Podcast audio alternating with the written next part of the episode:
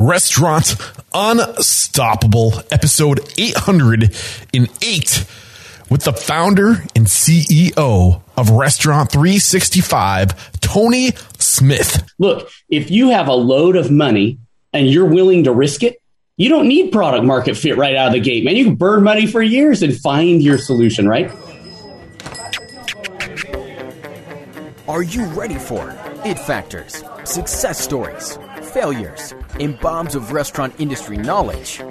Then join Eric Cacciatore and today's incredible guest as they share what it takes to become unstoppable. Streamline your clean faster than ever before with Ecolab Sink and Surface Cleaner Sanitizer. Ecolab's two-in-one sink and surface cleaner sanitizer is one product that can both clean and sanitize food contact surfaces in front of house, back of house, and the third sink. Like other EPA registered food contact surface sanitizers, it helps protect against foodborne illness. To learn more, visit ecolab.com slash unstoppable or talk to your Ecolab representative. Today's episode is brought to you by Seven Shifts. Seven Shifts is a modern labor management platform designed by restaurateurs for restaurateurs. And I have to say, I haven't come across a restaurateur using Seven Shifts that hasn't been completely satisfied. Trusted by over 500,000 restaurant professionals, Seven Shifts gives you the complete toolkit you need to easily manage your team's schedules, timesheets, communications, tasks, tips, and more all in one place. And because you are restaurant unstoppable, Unstoppable listeners, you get three months absolutely free. Get started at www.sevenshifts.com slash unstoppable. That's the number seven, S-H-I-F-T-S dot com slash unstoppable to get three months of industry leading labor management for free. This episode is brought to you by Bento Box, and it feels so right to have Bento Box as a sponsor because I remember uh, beyond five years ago when I was researching my guests and finding people to have on the show, I remember there was a correlation between successful restaurants and Bento Box websites, and it just feels so appropriate to have them here sponsoring the show today. But Bento Box is way more than just websites. They're also online ordering and marketing. And you should know that Bento Box has new packages designed with the needs of new restaurants in mind. You can get everything you need to start marketing before you even open and succeed from day one. Current Bento Box customers have seen an average of 70% more website traffic, seven times more conversions, and five times their average ROI. Schedule a demo at getbento.com slash unstoppable and receive three months free. What's crack-a-lackin' unstoppables? We have a great show for you today, but a quick reminder that this podcast needs your help and there's a few ways you can do it. You can support our sponsors. You can use my links and you can share this thing with everybody you know who's aspiring for great things in the restaurant industry. The mission is to inspire, empower, and transform the industry. We do it by sharing knowledge and making an example of successful restaurateurs. And you can do your part by making sure other people know about this resource. And thank you in advance for sharing it. So today we're talking to the founder and CEO of Restaurant 365, Tony Smith. And Restaurant 365 has been a tool that's been on my radar for years now. And they're always constantly evolving and imp- improving and just adding more quote unquote modules to their offering. And I think it's just a, a great lesson and a great example of what we've learned on the show of, of always, you know, just growing, starting small, starting with a unique selling proposition and always growing and always improving. Uh, and they're absolutely doing that.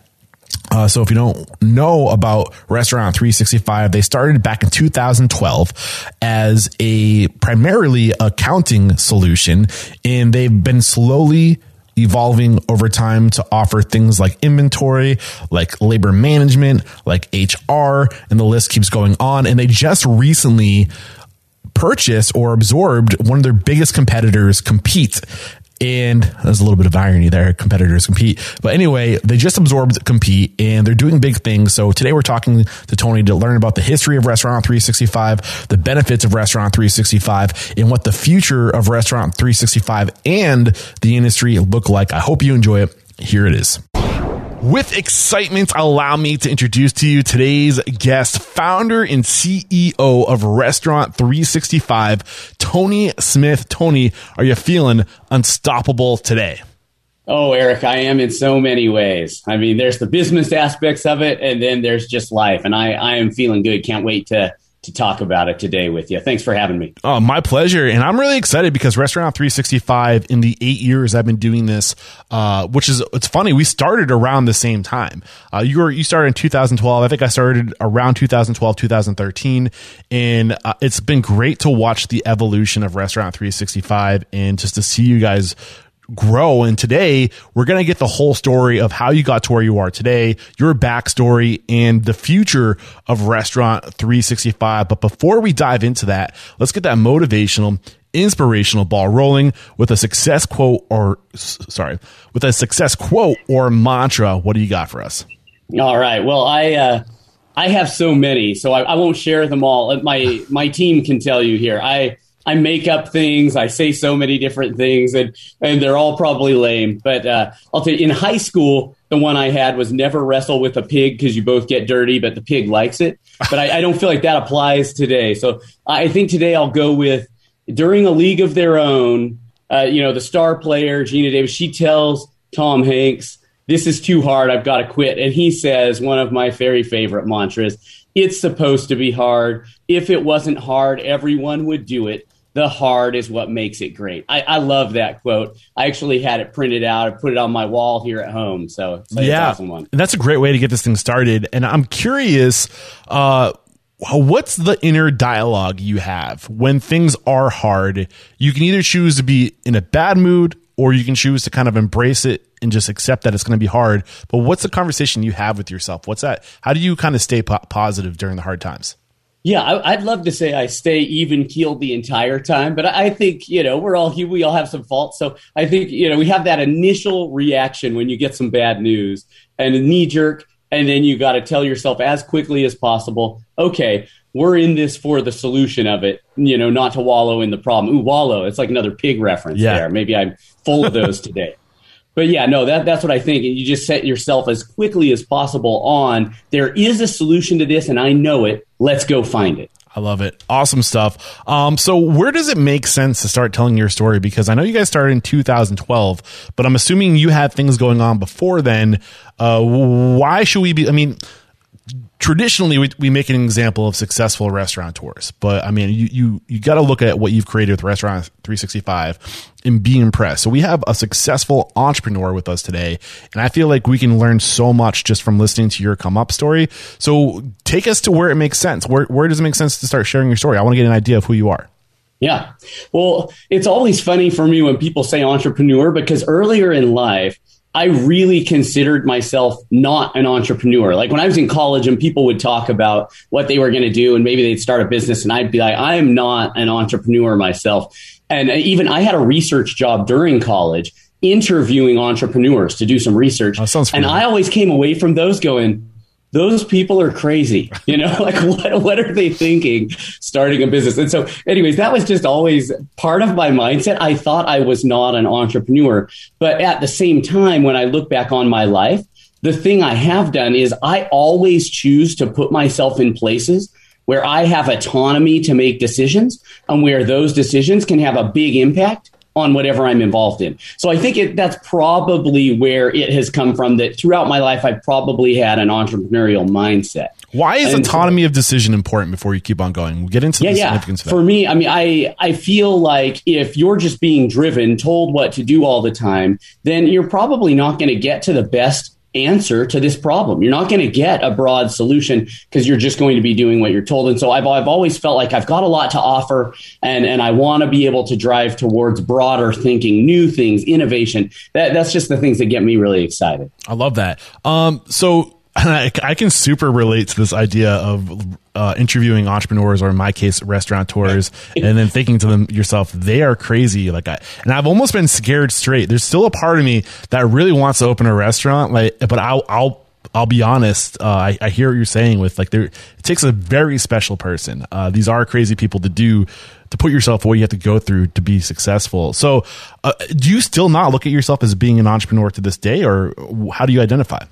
Yeah, at, at, this point, when when I look back on it, I guess I don't have delusions. Like I, I, by definition, I am one, right? So, so I guess I am, but that's not really. I really do think of myself as a problem solver. That's what I like to think of, and I, I think that usually drives you to start something new because the solution is new to the problem. But I'm not doing it to start something. I'm not doing it because I'm a business guy. You know, it's it's because I, I want to solve that problem. So yes, I guess I am in in the end here. Yeah. Uh, and and so as I look back on it, you know, out of college, I chose to work at a very small company that had just started the year before and had a handful of customers, uh, a software business, instead of going for the big companies like Microsoft or some of these others where there were some job opportunities. And again, it was that same thing, right? I wanted to be able to make a difference and and and solve some things for myself. So I love it. So kind of kind of go back to where we were, that timeline of you first, you're interviewing entrepreneurs, and what was going on later on in your life as we go forward. Yeah. So, um, yes, keep moving forward. So I was I was interviewing those entrepreneurs in college. I came out. I took a job with a smaller business, and and we we never intended that company to be really huge, but it, it did grow nicely. It was it was it was a good solid company and had a lot of fun there. And at, at, I guess a year and a half out of college, I also tried to start a vertical cloud SaaS company on the side, and it was a little bit ahead of its time. You know, cloud SaaS that that was not, that wasn't even a term at that point, and and so, but that was the idea of what I was doing.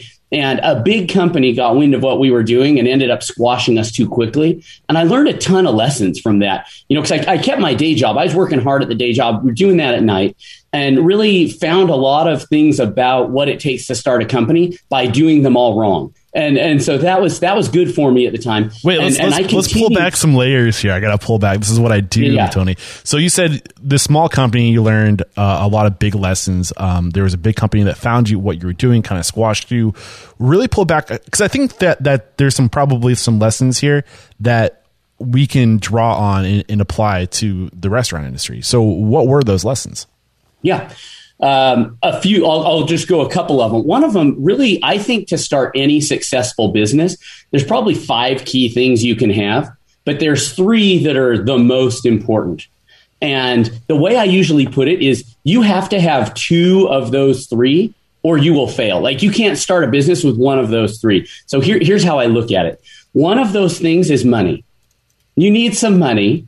Uh, that's a pillar of starting a business. Number two is you need product market fit, or you need something that you're solving for someone else. And number three is that you need to be willing to take risk.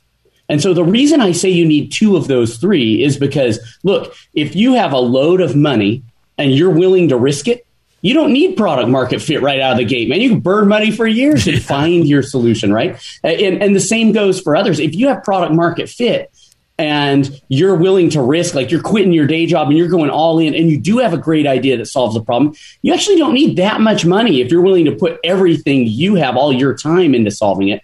And if you if you really meet the need, other people are going to jump on and put some money in at some point. So eh, I feel like it's flexible there, but those are the three keys. And then, of course, two others. When I said there was five, the other two for me are one, you also need key talent you know, oftentimes that's you. Hopefully it's yourself. But if it's not, you better align with some key talent. And then number five there is you need some early adopters, right? You need you need that one key customer that's going to test it with you, and they're willing to have the bumps along the way whatever that might be. And, and so, uh, you know, I think a lot of those things do apply to restaurants, maybe not exactly like yeah. software company, but those are some of the principles I learned. But I mean, there's definitely some things that overlap. I mean, especially having money early on, high risk definitely applies. Having key talent definitely applies. Having early adopters, people who are willing to talk about you and share you. And I think it, it does absolutely apply. But I am curious. You said that you, you, you guys came in, um, you learned some big lessons. What were the what were the elements you did have? Did you have three of these, or did you? so I didn't. That's the thing. At the, at the, start, I didn't know. So I had a great idea, and it met this market fit. It was cloud. Uh, you know, at the beginning, it was like we're going to charge them monthly, and they aren't going to buy the software up front. People are like, "What are you talking about? You're we're going to pay you monthly for software, and it's going to be on the internet." You know, it's like so. So uh, for it was a new idea, but it really met their need, and we got some good uh, feedback from these early customers that we had, but we did not have any money to start because I'm a year and a half out of school and I wasn't willing to risk because I wasn't going to quit my day job. So Can I, I was timestamp this for me. Can you let us know where we are on this point? Yeah, this is uh, so that was a year and a half out of school. Okay. And what, when was that? How much? How how much time oh. between now where you are in your story in 2012? Oh, I got you. Yeah, take you back from now. So that is 15, 16 years ago. Got it. Got it. So about or eight years before you you started Restaurant 365. That's right. I started R365 about eight years out of school with Morgan Harris and John Moody, who were the two partners I was working with at Dynamic Methods, that business that I took the first job out of college. Okay. And um, at what point were there other businesses between this experience and Restaurant 365 or any other evolutionary points that we need to dissect before kind of really getting into Restaurant 365? You know, probably not too much. Just that John and Morgan and I uh, had a great working dynamic there and knew each other's strengths. And that was a that company was a Microsoft reseller, and we would customize and sometimes produce our own solutions for any industry. So that was really broad. And I really felt like we were reinventing the wheel every time. It was project based work. You know, we'd go in, we'd solve something with software and move on, usually accounting based or operations software. Okay. And, and so those were really the skills we developed over that time. But, but some of the frustration is that it was so horizontal. You, you never knew where to focus your energy. And one day I'd be working with a really big cemetery and the next day I'd be working at an oil refinery. And, you know, it's so hard to feel like you're going deep enough to make something lasting that way. Yeah. And we do have some folks who have joined us. So I want to make sure you guys know that if you have any questions as we're going, make sure you type your questions in the comment section. In uh, if we don't answer them organically, we'll be sure to leave time at the very end to answer your questions. If you can't stay here to the end, that's why it's important to type your question out because I'll read it for you. Um, okay, moving on. Uh, oh, and make the questions really easy. Okay, yeah, sorry. Now you can yeah, Of course. Uh, so uh, looking at your story, so it sounds like this is where you really started to carve out a niche for yourself because you were focusing on accounting and operations, but you, so you focused on the the skills that businesses need or the the tools they need, but you hadn't quite focused on an industry yet. You're still kind of broad in that regard. So how That's did you right. start to over time find out that there is a huge opportunity in the restaurant industry? Like why why restaurants? I guess is my question. Yeah, so we're getting to this time frame, like the 2010 time frame, uh, of really wanting to create a solution that we could go really deep with for one industry and and so we started to look. We we went on the lookout. Like, why is that a good thing? Before you say, you know, get into the details, why is that the approach? Because I think that's another lesson that you can cross utilize between industries. But why? Yeah, for us, uh, there was in our other business, there was really no differentiator, right? We were doing broad things, and yes, we did good work, but who do you go market to if you're trying to offer everything to everyone? You know, it was so hard to tell our story, and we wanted a real story. And the deeper we went, we felt like it would tell its own story. Our customers would tell it for us. You know, that that's really what we were trying to get to. And that's why we felt like you focus on one industry and and really set yourself apart from everyone around you in the area. And and that yeah, that's what we were setting out to do. Yeah, but that's also a gigantic lesson I've learned here at Restaurant Unstoppable. Instead of trying to be everything to everybody, be everything to a few amount of people and really take care of that that niche that that I think you can just go it's it's about trying to go deeper and then going out, you know, making an impact versus having a, a big reach. What are your thoughts on what I'm saying? Yeah, no, I hear what you're saying there, especially for restaurants. I mean, you look at some of the restaurants who have taken that approach who are extremely successful. You know, you've got In-N-Out. Their menu looks like five items, you know, you have you have some people who want to make a good teriyaki bowl and they make the best teriyaki bowl and they're known for it. Yeah. Or uh, you know, there's just so many restaurants out there that have been able to hone in on that and really make a name for themselves in specific things that differentiate them from the others. And, and I think that's fared really well for them. Awesome. So, at what point are you like, okay, let's go out there and create Restaurant 365? Take us through that and like just the, the formation of the, of the, the company. Yeah. So as we were interested in finding the right industry and the right opportunity for the skills we already knew we had to offer, uh, you know, at one point the restaurant, a restaurant group came across our, our plate there. And, and so as we looked into it, on the generic accounting software side and looked, okay, is, is are their needs met with these other tools? And they really were not because restaurants are very unique in the way that they operate.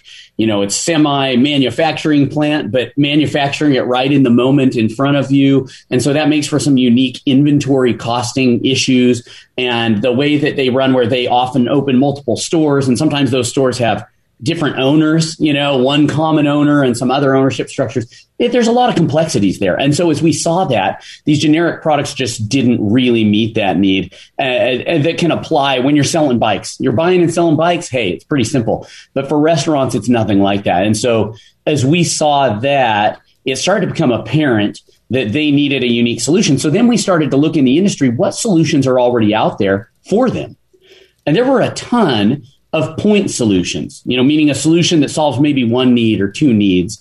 But there weren't a broad set that was simplifying this whole experience for the restaurant technologically. Yeah. So go back 2012, 2011, 2010 when you're dreaming this up.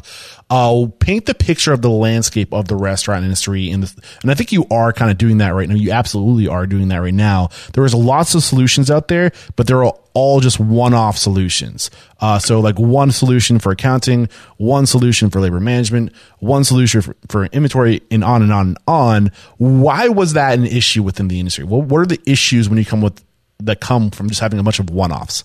Which is ironic because we were just talking about doing one thing really well.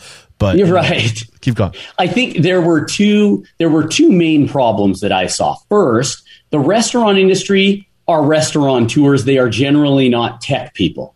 And so most of the solutions at that time were uh, not cloud based. You were purchasing it, so it required a bigger cost up front, and then they were hosting and maintaining that themselves. You know, either at the store or at their cor- corporate office, and so that that didn't suit them very well. That's where the cloud based side of it was going to solve something where we host it for you. You just use it. You don't think about the upgrades or anything. The other issue there, when you were asking about it, is with so many solutions, we'd find a lot of restaurants using eight 10 different softwares, most of them not talking to each other, and then having to do a whole bunch of that work in Excel manually, print it out, tape it on the wall, and then later type that into one of the systems and then the other one, you know, and so that's disjointed and, and can cause so many problems. People don't have information at their fingertips. They're only getting it a month and all of those kind of issues. And so those were the things that we saw were frustrating for the restaurateurs and because they weren't tech people, they weren't going to go build all the integrations to connect all the systems. They, they didn't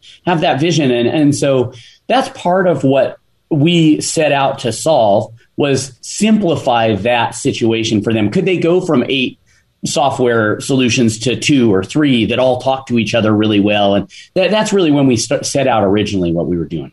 Beautiful. So uh, I guess you know, you, you identify the issue that the, the industry has a bunch of one-off solutions, but nothing that plays well together.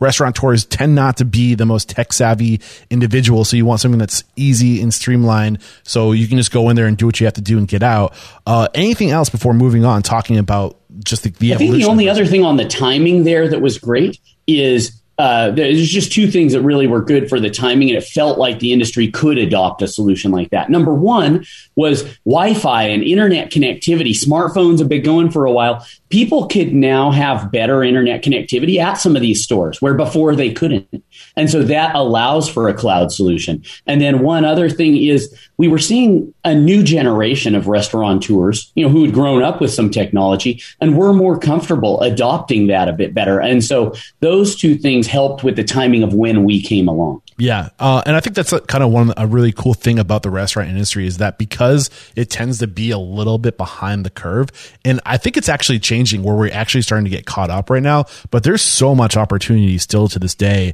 If you look to other industries for innovation and look back to the restaurant industry and go, oh, why are they doing it like that when there's this clear solution right over here that just hasn't made its way onto the restaurant industry scene yet? Uh, and I think I keep on seeing time and time again where people are taking solutions from other industries and applying them to our industry. Was that happening for you? Yeah. I mean, the way I see it, uh, if you look at it from a financial perspective, in general, industries, like take construction or some other industry, the average spend on software is five to six percent of your revenue is on technology to help automate this. And in the restaurant industry right now, the average spend is about 2.5 percent. And so I think that shows that there's still room for them to do more, adopt more technology, and still run successful businesses, but even more successful because of what they're going to get out of that tech. Yeah. So when you came on scene in 2012, what solutions did you offer? Because you've evolved a lot since then. You don't offer all that you offer now. Then, so what? What? How did you break on the scene? What was your solution, or what was your so the, offering then? The goal was really around these unique accounting needs, right? To get to an accounting solution that was connected to the rest of the store, you know, be it the POS and that kind of thing. We weren't looking to provide the POS, we were looking to connect with it. So, but but you can't just create an accounting solution in a month. It turns out that's hard. So yeah. instead, um, we we had to build it module by module because we were doing this on our own dime. You know, I mean, we we looked, we Morgan and John and I, we made a, an Excel spreadsheet and it showed this is how much money we think is going to have to go in, and it's years worth, and it's our money do we want to do it? Because uh, are we really in? Because you can't get to year two and say, hey, why isn't this making any money if you knew from the beginning, you know, it was going to take till year five or something. And, and so we all we loved it. We all committed to it and we went in. And, and so because of that, though, doing it on your own dime and knowing it's going to take some time, you've got to do it piece by piece. So to your question, the very first module we built was an integration to the point of sale where we would pull data from point of sale systems daily, consolidate them into a daily review for the restaurant manager, as well as a report across all the stores that would go to the corporate office and to the owners and and flag possible uh, things that are going on in the store. You know, too many voids or or strange comps and that that type Anomalies. of thing. That that's that was the very first thing we did was basically a daily sales report aggregation. And and that wasn't the the end vision but that's just that's the module we started with. And then from there continued to build on accounting modules such as invoicing and accounts payable a general ledger a financial report producer. You know we just kept building from there until after uh, you know, a year and a half's time or something, getting to the start of 2014, we felt like we had a very solid set of core functions. So in 2012, when you were getting started, the vision was to create a bunch of solutions in one spot. But even then, you knew that you had to work to it. You started with one thing and scaled over time. But it was always part of the vision to be a one stop shop for back of house, in front of house, and just back office solutions. Right. The more, uh, you know, the more simplification, all in one, the connected restaurant is a way we like to say it. You know, that's what we're driving towards. Okay. So, so why did you start with accounting? Was that where you thought that, well, your skill set, obviously, and then is that where you thought that the biggest opportunity was in the industry? Yeah, uh, it, it definitely fit with our skill set, but it was also the most underserved in our opinion because generally it was just standard accounting packages, which are great tools, you know, like QuickBooks and NetSuite and Microsoft Dynamics and Intacct, all those tools. Those are great tools, but they weren't geared for the restaurant industry. They were used anywhere. And, and so we really wanted to take all of these unique accounting problems and solve those things. And there, and, and the landscape in terms of competition there was fairly wide open for us, you know, because yeah. most people were focusing on solving the point of sale need or maybe just an inventory or a scheduling need. You know, you have great companies out there like HotSchedules and many others that went really hard after scheduling specifically. And, and so accounting for us was in our wheelhouse and was a need that no one was meeting or, or not many people were meeting. Okay, so I mean, today to kind of paint the big picture, as of today, your accounting, inventory scheduling, manage, uh, manager logbook, and sales reporting, uh, HR, payroll HR, HR, yeah, is another one. I think. Anything I'm missing up to this point? Uh, I mean, that's a pretty good list. We have a lot of, you know, smaller modules. We've got AP automation. We have franchise contract management and billing. We've got catering event management as kind of a small module. We have a lot of smaller ones too, but you, you named the big ones. So did it, did, did Restaurant 365 evolve in that order? Starting with accounting, then inventory, then scheduling, management logbook, sales reporting. Is that kind of the evolution? Yeah, yeah, actually that yeah, that's a good that's a good listing of it. That is how it went. Although there was one little blip in there which is we also wanted to provide early on, we thought we wanted to provide a marketing solution as maybe the second thing we offered. But as we dug in there a little bit, we understood for what we were providing the restaurants, that was not the second thing we should build after we spent a couple months building it and, you know, and needed to pivot a little. But that's how business goes and, and you learn and grow from there. But we did have to pivot a little on one one module there. But when you look at this the things that came second and third, uh, when you're looking at accounting, those are pretty huge elements. So I guess what, how are you prioritizing to you know yeah well what, what, what inventory like? is a part of accounting. You know there's almost everything you do in inventory has an accounting element to it and it is very unique for the restaurant. And so that one was always made sense for us to go to after we got the accounting package in place. Uh, but uh, but it took some time. It, it's hard to build all that, of course, and and so it took us time. But th- that one for us was always a no brainer to go to next because it's you know when you look at a restaurant, what do they want to do? They want to increase their sales. They want to control their food cost and they want to manage their labor costs. Yeah, I was going to say know, like the order in which you're scaling Restaurant 365 is the is the prime cost. You're looking at right, and that's cost. that's what we built the business around. That the first reports we built was a prime cost report. Yeah. And and the most used report in our system even today is the profit and loss, which to a restaurant is the prime cost report. Sometimes they stop right at the prime cost. Sometimes they look at the rest of the report. But that is the most run report. I mean, somewhere in America, every three seconds, someone's running this P and L, you know, to look at their prime cost in one of the stores.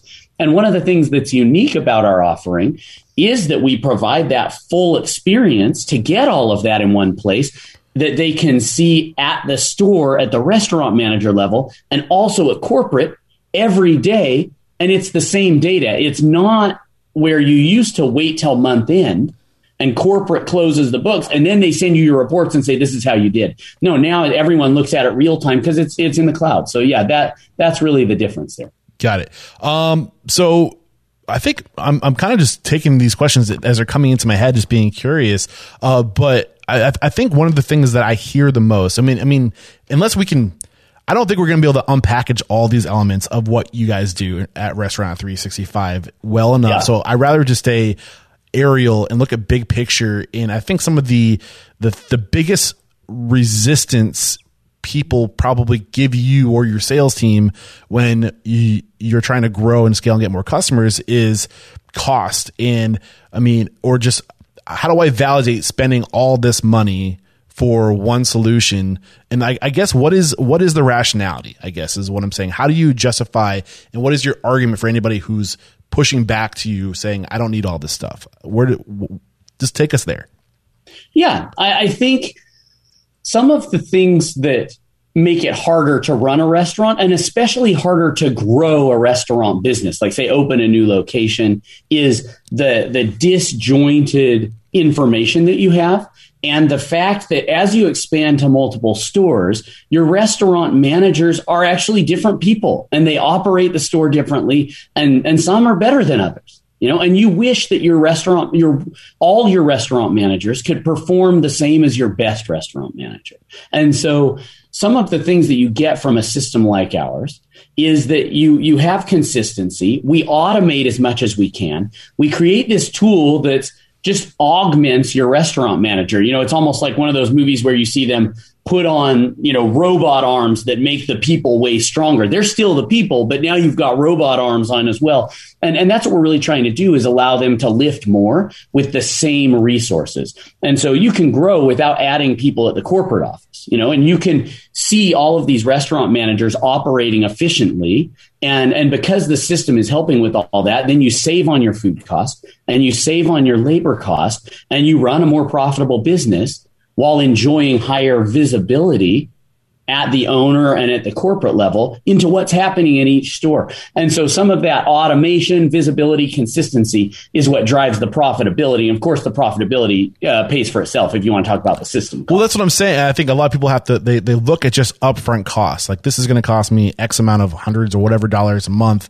Uh, and I know it's case by case depending on the restaurant size that you're working with, which is what will determine the rate of what you're paying. Uh, but you have to look at like, what am I spending if I don't have something like this? How, what, like, will it pay for itself? And when you're looking at tightening up your, your labor expenses, your inventory and all those things, those are the, those are your prime costs. So mm, nine times out of 10, technologies like this pay for themselves. But what about the pushback, the, the pushback you get when people say, you know, I don't want to man, I don't want people, or sorry, I don't want robots in my business. I want people in my business. Uh, what's the pushback there? Like, how do you yeah. counter that? Yeah, our our take really isn't isn't to replace people with this system, right? The system is to augment what the people are doing and allow them to spend their time better, uh, less less entry. So, for example, uh, you, you take our AP automation module. We pull the invoices from vendors into the system automatically from so many vendors. It's just automated and the invoice is in. Where in uh, back in the day, you'd hand key those. And so it's like, do you really want your restaurant manager at the end of the day hand keying 10 invoices into the system? Or would you rather those were already in and they just get to look at them and the system flags, here's some prices that were out of contract. You might want to contact the vendor about that. You know, it's a very different experience where you're not losing the human side of it. You're just doing some of the things for them that make them much more efficient. Yeah. Who wants to be more efficient and cleaner? Everyone. So streamline your clean faster than ever before with Ecolab Sink and Surface Cleaner Sanitizer. Ecolab's two-in-one sink and surface cleaner sanitizer is one product that can both clean and sanitize food contact surfaces in front of house, back of house, and the third sink. Like other EPA registered food contact surface sanitizers, it helps protect against foodborne illness and also kills SARS-CoV-2, the virus that causes COVID-19 in 15 seconds and norovirus, the flu and common cold viruses in 30 seconds, helping you reduce risk, simplify your procedures and help protect your team, your guest, and your reputation with Ecolab Sink and Surface Cleaner Sanitizer. Visit ecolab.com slash unstoppable or talk to your Ecolab representative.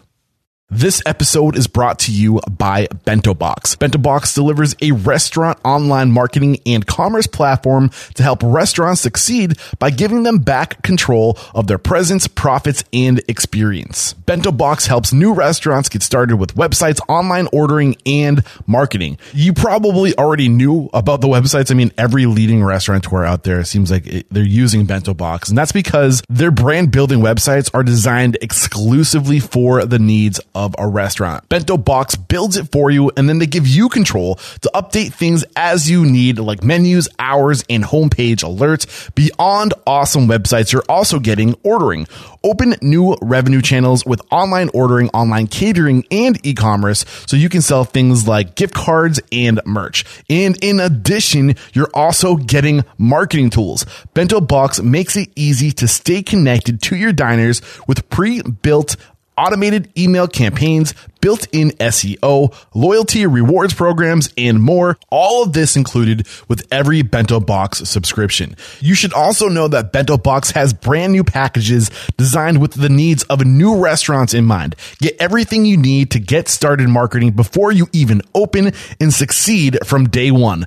Current Bento Box customers have seen an average of 70% more website traffic, seven times more conversions, and five times their average ROI.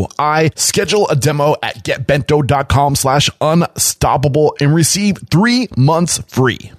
Today's episode is brought to you by Seven Shifts. Seven Shifts is a modern labor management platform designed by restaurateurs for restaurateurs. And effective labor management is more important than ever to ensure profitability and restaurant success. Especially with this labor shortage, you need to rely and trust technology more than ever before. And dialing in your labor management is one of the most positive, dramatic impacts you can make on your business's bottom line. And when it comes to labor management, Seven Shifts is one of the most, if not the most, organically recommended labor management platforms on the show.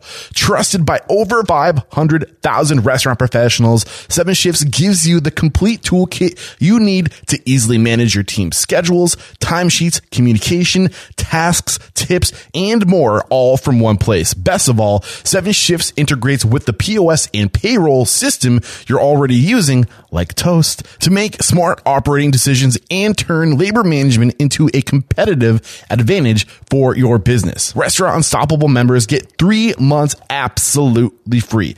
Get started at www.sevenshifts.com slash unstoppable. That's the number seven, S-H-I-F-T-S dot com slash unstoppable to get three months of industry leading labor management for free. I guess what are some of the things you were hoping to talk about today? Uh, I want to give you an opportunity to to share what you're excited about. So, what are those things? Yeah, well, it was, uh, you know, I appreciate you letting me tell my personal story and our story a bit. You know, it's always always fun to go back in time a little bit, but uh, I'm I'm more excited about where we are today and where we're going. And I think that's where, where the industry is going here. Yeah, than I am sure. about where we've been. Yeah. Right. Yeah, of course. So it's where, cool that we've been there. It's like I say to our team whenever we get to the end of a quarter, we have an all hands meeting and we talk about the goals that we just had and what we did. You know, or at the end of the year, okay, here was this year, we did it, and and we reach so many of those goals. And, and I say it feels so good, and we talk about these goals, and we're so proud of ourselves, and we hold ourselves accountable. Let's all take a moment for the year that was okay, everyone, next year, you know, what are we doing now? Who are we going to be? That's how I do it. So, you know, that, that's how I like to think of things and probably in this podcast too. It's just exciting now to think, where are we today? Well, bringing Compeat and, uh, you know, along with Ctuit, its products here in, into the fold is very exciting for me. So that, that's something that I'm really looking forward to digging deeper into uh, their business, helping connect it better to our business and be able to give the industry one platform. Yeah. there, so uh, just of for a little products. context for people who might not know exactly what we're talking about right now, uh, be, prior to I don't know last this month. Uh, some of the biggest computers out there as far as restaurant accounting tools were, I would say, the two most recommended on the show. Uh, maybe you can throw a third in there. It was with RSI, but was Compeat and Restaurant 365 were the ones that were constantly being recommended to me on the show. Uh, and I remember even before when Compeat acquired, um, oh, Ctuit. C to it. That was huge. I remember being like, "Oh, that's that's going to be hard to compete with because Ctuit was renowned for their inventory management." Correct me if I'm wrong. Right? That was what they. Yeah, uh, their operations, yeah, inventory and labor, really good at those things. Yeah. So when Compeat acquired uh, Ctuit, I was like, "Wow, like Ctuit's going to take off." Uh, obviously, you guys were able to compete and hold your own. Uh, take us to where you were before this acquisition and where you are now because of this acquisition. Yeah.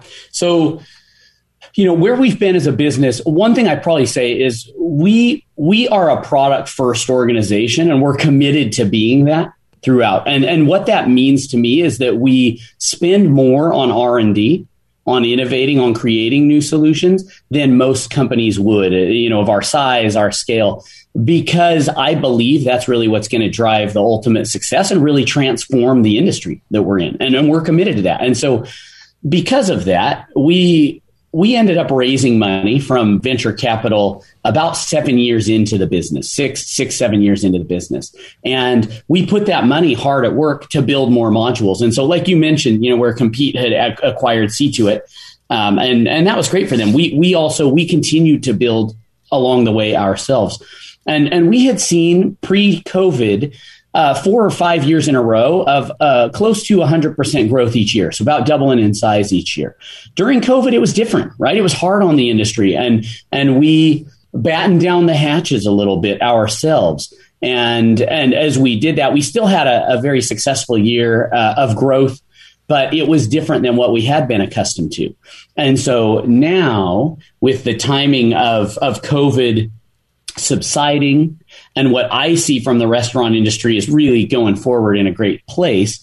It, it, seemed like a great time to look out there and say who who else is out there, what are they doing, and and can we do some of that uh, together to continue to expand who we are. And so as we looked at that, we saw Compeat and Ctuit uh, out there still, like you said, a great reputation. Great products recommended to people. And, and so we just felt like having those in the fold and ultimately being able to unite as a company uh, would would produce a lot of value for the industry. So you were doing inventory management, and uh, that was their big operations inventory management. How did this? Did this? Did you get intellectual property that makes what you think you do better, or are you just more interested in eliminating some big competition?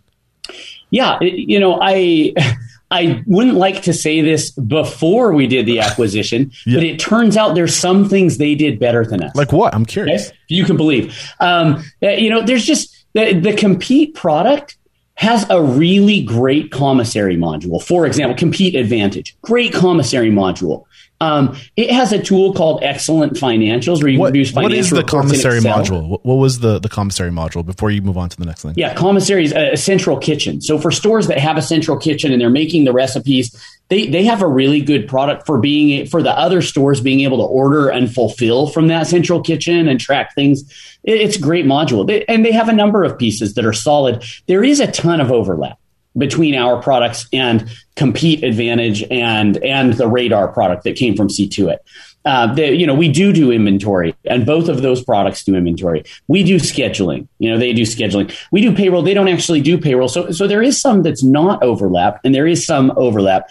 And so, what I believe is right now I've tasked our entire product management team with a heavy evaluation of all systems. So they're taking every feature and they're looking at the functionality across the different systems and ranking them and seeing what's missing and what's there, what's overlap. And then we're going to come out with a unified platform that is the best offering for for everyone. And and so that doesn't mean that all of the products are going away. This wasn't something where I was just trying to you know, by that, like you said, just eliminate something. I'm not trying to eliminate. I'm trying to produce the best platform for the industry. Got it. Awesome. Uh, so I guess what are your, what are you really excited about going into the future? Like what we talked about the future. Where, where do you think the future is heading and what are you doing to be ahead of it?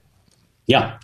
Uh, I think it's great to see the restaurant industry in recovery I, mean, I think there's probably a better word. It's probably resurgence, right? That's what I see. Like this industry, the restaurant industry's taken back over. Years ago, they surpassed grocery spending, right? We've all heard that in the restaurant spending. And then in COVID, of course, that dropped back. And so what I'm most excited about is seeing the industry thrive. What I've looked at data wise from the past three or four weeks, it looks like restaurant spending is likely more than grocery store spending again. How cool is that? I mean, sorry, grocery people stores, are chomping like, at the bit to get back out there. But I love restaurants, right? yeah. So, um, and and so uh, because I'm so excited about the industry itself and what it's doing, I think that means look. If 90,000, 100,000 restaurants went out of business during COVID, which is terrible, and I hate to think about that, you know, from a personal perspective, the the light at the end of the tunnel is people want to go back to restaurants and so now you're starting to see restaurants on average earning much more than they did during 2019 in the same time. So pre COVID time. So restaurants from our data on average are performing better, but you're also missing this huge swath of restaurants that closed during that time. And so I love that there's an opportunity for these people to open new stores and for it to grow again. And, and as it does, I think it's a prime time. I think everyone understands that technology can make them more efficient and effective, that it's going to be valuable for them. And so I, I love the fact that here we are at this time where the industry is surging, where stores are going to open, and at the same time, they understand the impact that technology can have for them. And so it's going to allow us a lot of opportunity to continue simplifying some of those things in their life as they're ready to grow. So you're doing a lot of talk about this data you have access to. And that's one cool thing about these tech companies is you service so many restaurants across so many different markets. You really get to see what markets are doing what. Do you have this data segmented by any chance in what is happening post COVID 19 by segment that wasn't happening before COVID 19? If, if, does that make sense? Yeah. I mean, uh, if you have a drive through, you're killing it. Right? Like, I mean, that's a, that's an obvious one, but yeah. yeah, we see that, right? If you have a drive through, life's pretty good. And for restaurants that started with more of an online presence, adopting the ordering, that they're still succeeding. Some of the things we see that are different for example, uh, talking about the average restaurant, which is hard because there's so many different segments, but looking at just restaurants as a whole, Dine in usually accounted for 80% of all restaurant sales, and then 20% was a takeout or delivery. During COVID, that exactly swapped places. And then it slowly was coming back together as restrictions would lift. And we'd look at it by state, and you'd see it bounce back and then yeah. bounce back. And you'd see the groups that have drive throughs just killing it up at the top the whole time with takeout. And, uh, but then what we saw is dine in came back and it passed takeout and delivery combined. And then it continued to grow.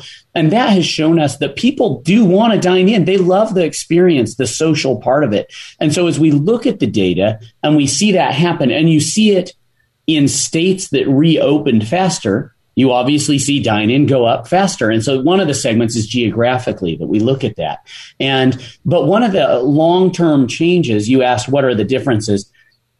I think we may see dine in settle in a little bit lower than it was pre COVID forever, you know, and, and, and that's okay because a lot of these restaurants, almost all of them who survived, adopted the ability to service customers in other ways besides dining in. And so it shouldn't hurt them if they are servicing customers with a takeout, with a curbside order. Yeah. So you said it's the dining is lower than it was, and you suspect that it might not ever be that same percentage. It always has been, but how much lower? What is the percentage? A, a small amount. I, I, think it settles in.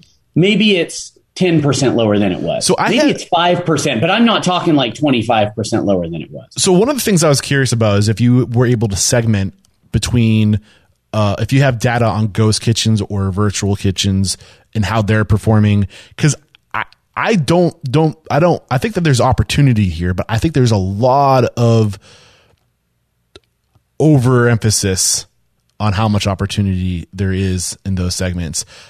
I think now that thing now that that when that was the only option, of course it was act now, get on it. But when you look at human needs and human desires, ghost kitchens don't aside from the, the, human need to eat something, right? Just to Calories, get food in yeah. your body. It doesn't meet all the other human needs. And I don't see it having, I see, I don't see it going anywhere. I don't see it taking over dine-in. Like people, some yeah. people say this is the future. I think it's, yeah, it's, it's a part. It's just another option. Like you're saying, it's going to make up a smaller, it's that, that small percentage that we're not seeing in dine-in is being made up and probably being absorbed with these ghost kitchens and, and, and whatnot. What are your, your thoughts? No, exactly. I mean, it, are ghost kitchens here to stay? Yeah. Yes. Are they a great idea? Yes. But are they going to take over the restaurant Are they the industry? end all be all? No. I don't think so. no. Right. And the same thing with delivery. I mean, you look at it during COVID, we saw our customer delivery jump up about five times the amount of what they were doing. But even at five times, the delivery still wasn't accounting for anything close to what the online ordering and takeout was accounting for. Yeah is interesting. And now, as it subsided, we've seen that delivery come back down uh, by multiples. Again, it's not quite down to where it was initially, but but come down quite a bit. And so some of these things that people feel like might completely alter the whole industry instead they just open opportunity for another idea. The industry's huge. Mm-hmm. There's tons of there's room for delivery. There's room for ghost kitchens. Hey, come come everyone. There's room for everybody in here, right? We all eat all the time, and like I said, spending is more there than it is at, at grocery stores. But that doesn't mean that it's going to drastically alter the industry no. in the short term here if in anything, the next five ten yeah, years. Yeah, if anything, I think there's really good news here because it's lowering the bar of entry, which I think is really exciting for people because before it was so hard to get into this industry because of the the financial capital you needed to even open a restaurant, but you don't need a restaurant anymore. I mean, that's the, I mean that can be the goal, but you can start with having a brand that you do pop ups around, and then you can just flip a couple switches, open yourself up for business digitally, and then shut those switches off when you close, right? And wait until the next opportunity, and then turn on the switches again, go into business, and then shut down. So it just it makes you so versatile, and the the, the barrier of entry, like you can create a brand on ninety nine designs for like less than five hundred dollars, right? And like turn on all these tools to to to bring your food to the digital market without having I don't have to explain this to you, you know, but um any thoughts you want to compound on what I'm sharing with you? Well, yeah, you go back to what we talked about at the beginning, right? To start a successful business, one of the the first pillar I said was money. Yeah. If you can make it so it costs so much less money, yeah, you're, you're removing some of that too. brick and mortar. And lower risk.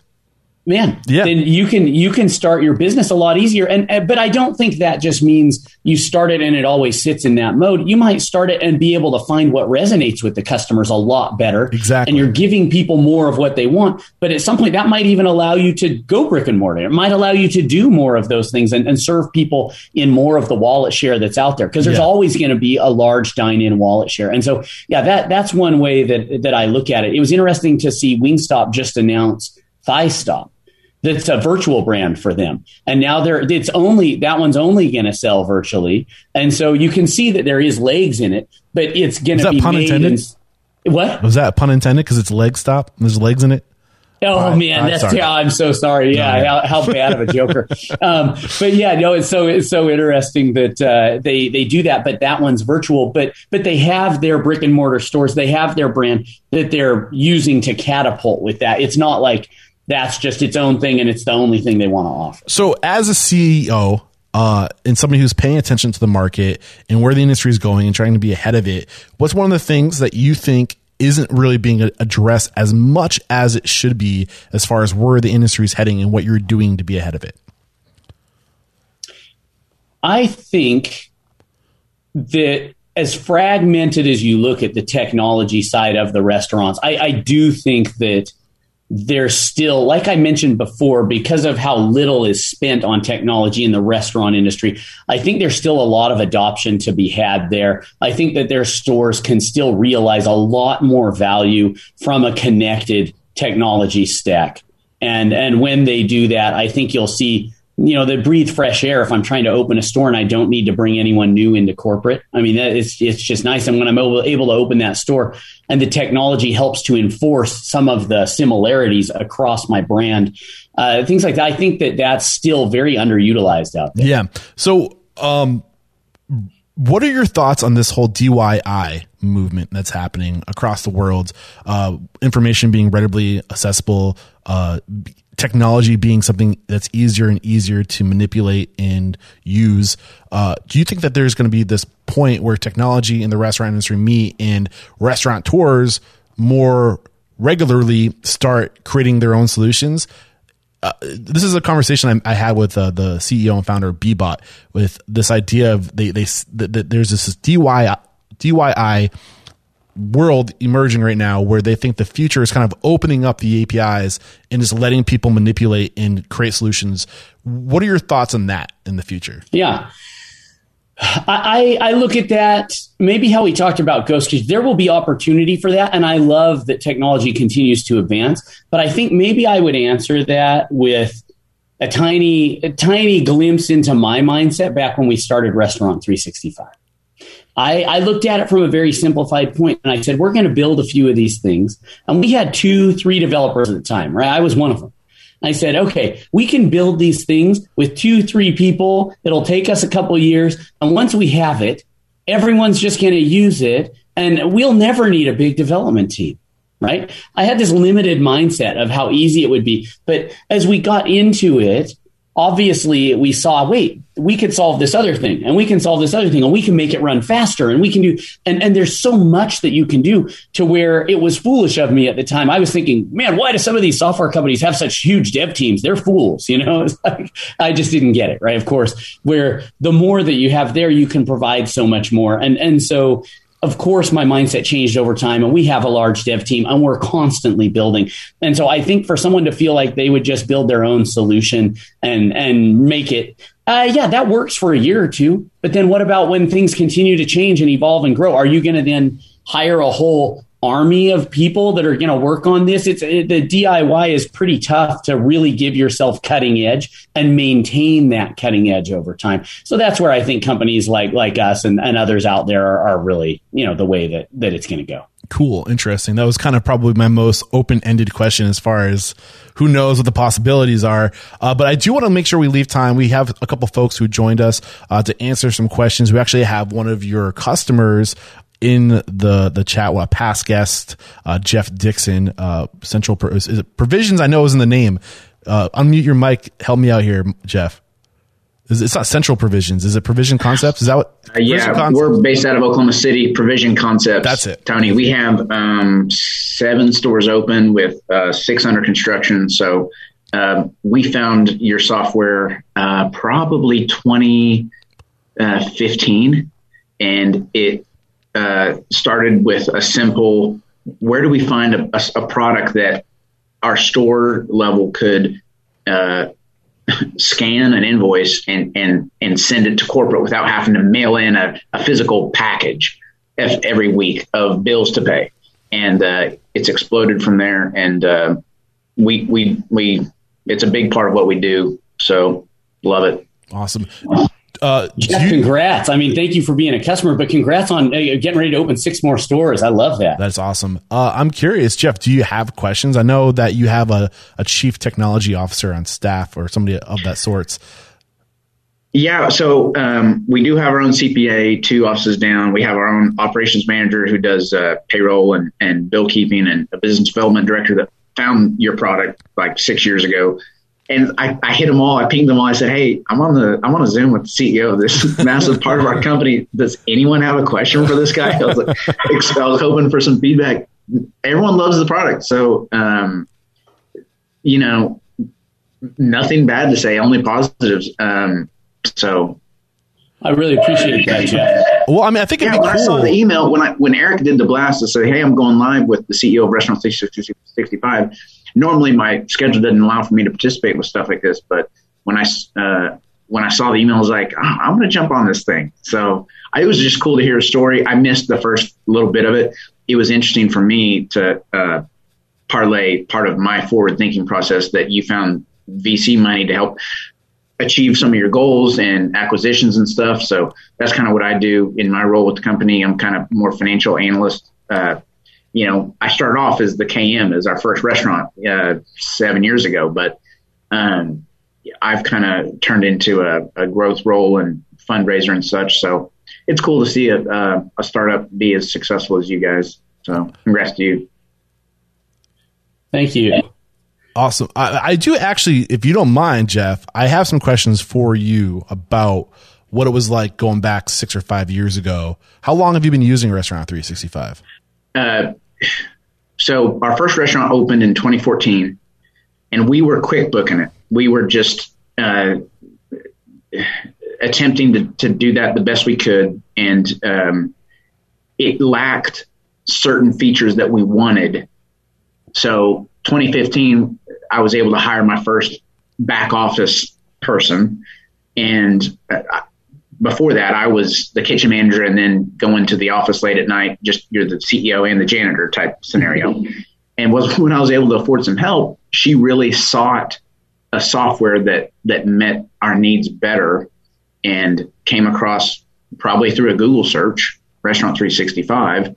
And um, it, like I said, it really stemmed from just the uh, that basic need of, of wanting to uh, have invoices integrated through our vendors and the ability to, I think, scan. And I'm the last guy to talk savvy about Restaurant 365. I'm lucky enough to have uh, a team to help do all that that work. But um, you know, it's just a simple way to communicate instead of having to mail in all these packages. Uh, yeah, Eric, I've already forgotten your question. Now I'm no, rambling. So no, you're answering it perfectly. Really, uh, re- what I'm trying to get at is what um, uh, just a real testimonial of somebody who uses Restaurant 365, why they needed the solution, what the biggest pain points were, what you're identifying. And then the only other thing I wanted to know was when you did, you know, bite the bullet and choose to, to take this investment and implement it in your business, Restaurant 365, how are things afterwards? Like, what was the transition like? What was the, the team? What was everything like after implementation? After impl- implementation, it's, it's that solidification uh, that you have a system in your business and here's how we do it. So I use the same point of sale. I use Toast. I use the same uh, accounting software, Restaurant 365, and it's an an adaptation with your team of here's our standard operating procedures, you know, via inventory or payroll or timekeeping or you name it. And um, there's so many bells and whistles to Restaurant 365 that I, I kind of shamelessly admit that we don't even use that we had self-admittedly should like the theoretical um, food cost for example is something that i should totally use as a business i should say okay based on my mix my product mix what did i sell in this uh, time frame. What should my cost of goods be if we didn't waste a single thing? Uh, versus it, the method that we use is a little more crude, uh, just with an Excel spreadsheet. That's something we should stop what we're doing and uh, dive into before we continue to just get so, so much bigger. But um, there's plenty of bells and whistles, and it's simplified my team's um, process. So um, Sarah could work at concept one and get promoted to concept two, and she knows how our processes are. It doesn't matter the cuisine we sell or the food we sell. It's it, the back office side is is uh, seamless. You know, Jeff, I, I think my team told me that report you're referring to, actual versus theoretical food costs. I think they recently told me it's the second most used report in our system. So I'd love to see you get into that and get some of that value out of it.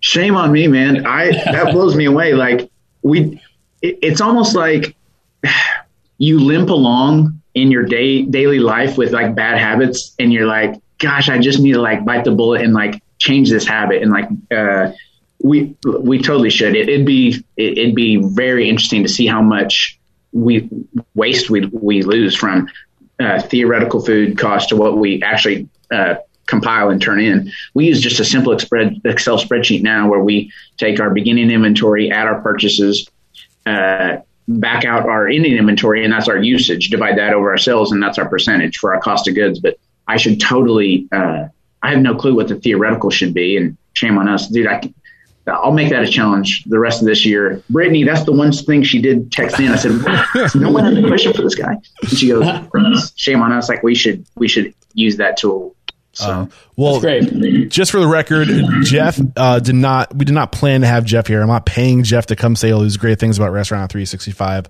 Uh, he's just a user of, of, the service, past guest on the show. If you guys are interested in listening to Jeff's episode, he's episode 776. Uh, the the co-founder and what's your official title? Is it CEO or C- CTO? Co-founder's great. Co-founder yeah. of Provision yep. Concepts. It's a great episode. And um, I, I I do know we are almost at our time. I want to respect your time, Tony, but we do have one more question. Uh, it looks like Jeff wants to chime in one more one time. One final question and sign off. Um, uh, Eric, what's Tony's? Is Tony on an episode that I can go back and listen to? Yeah, it's it's right now. okay, cool. It's happening. Yeah, this is this okay, is cool. this is going to be pushed to the episode to the podcast. Okay, cool. Yeah. Um. So there is one more question in the chat. Uh, I wanted to make sure, uh, Sean, if you're able to join us, you can unmute your mic real quick and ask your question. If you don't do it in two seconds, I will read it for you. Okay, looks like you're available. Go for it. Hey, uh, yeah, thank you. I'm actually a big potential fan of Restaurant 365, but we ended up rolling with a system called Razzie, and for some reason I thought it was actually a complementary system, but it sounds like it's actually a competitor.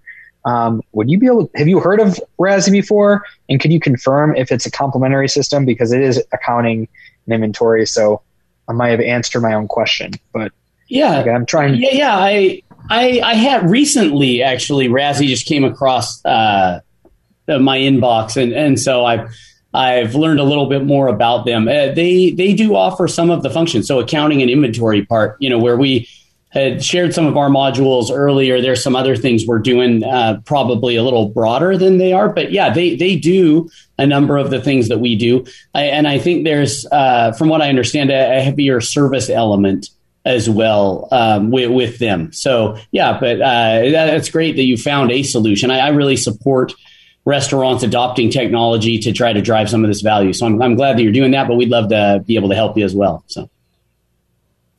Gotcha. Awesome. Uh, and then I think we have time for one more question. Ben did just type in a message. Uh, ben, do you want to unmute your mic and ask it?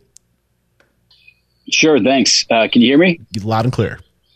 Great. Um, thanks for doing this interview. It was great to hear from you, and sounds like you've got a great kind of a product that can help on the accounting needs and many others for new restaurants and large scale restaurants. I'm just getting new to this into the space and hoping to open a restaurant next year. So, as a restaurant tech CEO, what other tech in the restaurant space do you feel is must haves for you know a new restaurant just to give context call it like a 200 person outdoor focused taco spot uh, delivery takeout fun spot but just yeah. uh, what other tech do you think is yeah, great that you that you like Yeah, I mean, I, I, think you really, uh, like I said a little bit earlier, you want to find the technology that will help you drive sales, control costs uh, in labor and food. And so, in the driving sales side, uh, I, I, think you want a very solid uh, point of sale solution, right, to be able to to take these. Uh, but and I really think that you'd want one that's incorporated with a loyalty marketing type of engine. I think those two things go hand in hand, and I think you really want to have that together. And then you obviously, you even mentioned it there with delivery and ordering, but definitely you want a solid online ordering system that has uh, some really good menu management so that you can update that on a regular basis instead of having to go to that company and ask them every time you want to change the menu. That's some of the complaints I've heard from some of the um, restaurateurs out there of, of what they do or don't like with those systems. But but to be able to drive your sales with those features, that it's very important technology to have. POS marketing tool in online ordering is what I heard. Is that those are the big ones? That's right. Yeah, outside of what we provide, right, which is yep. then all the back of it, which is scheduling, payroll, food management, you know, inventory management, accounting. Yeah. So I'm gonna make you go one step further. Who's doing it really well? Who who do you look at in those three verticals and go, this is a company that's worth looking at? Yeah, it's it's tough to pinpoint one because they're based on the size of the group right? So in, in the SMB market, I think everyone hears the names of groups that are really succeeding well there on the POS side, like Toast, right? Yep. They have a lot of functionality in one spot and they're doing great on that side. If you're going up, if, if you think you're going to add a lot of locations, you're really going to the enterprise side. Uh, there's groups like Brink, you know, they, they have a good pl- cloud based POS system uh, up there uh, that's really starting to succeed quite a bit. Uh, and so it depends on what, what size group you're trying to be or what the aspiration is there. Uh, but yeah, I, I, definitely would go cloud based on the POS. One of the cloud based providers at this point. I mean, I think that really is allowing a lot more innovation on that side than if you're going to go with an on prem. Uh, even though there's still good on prem groups that are still succeeding, but yeah, I'd go cloud on that.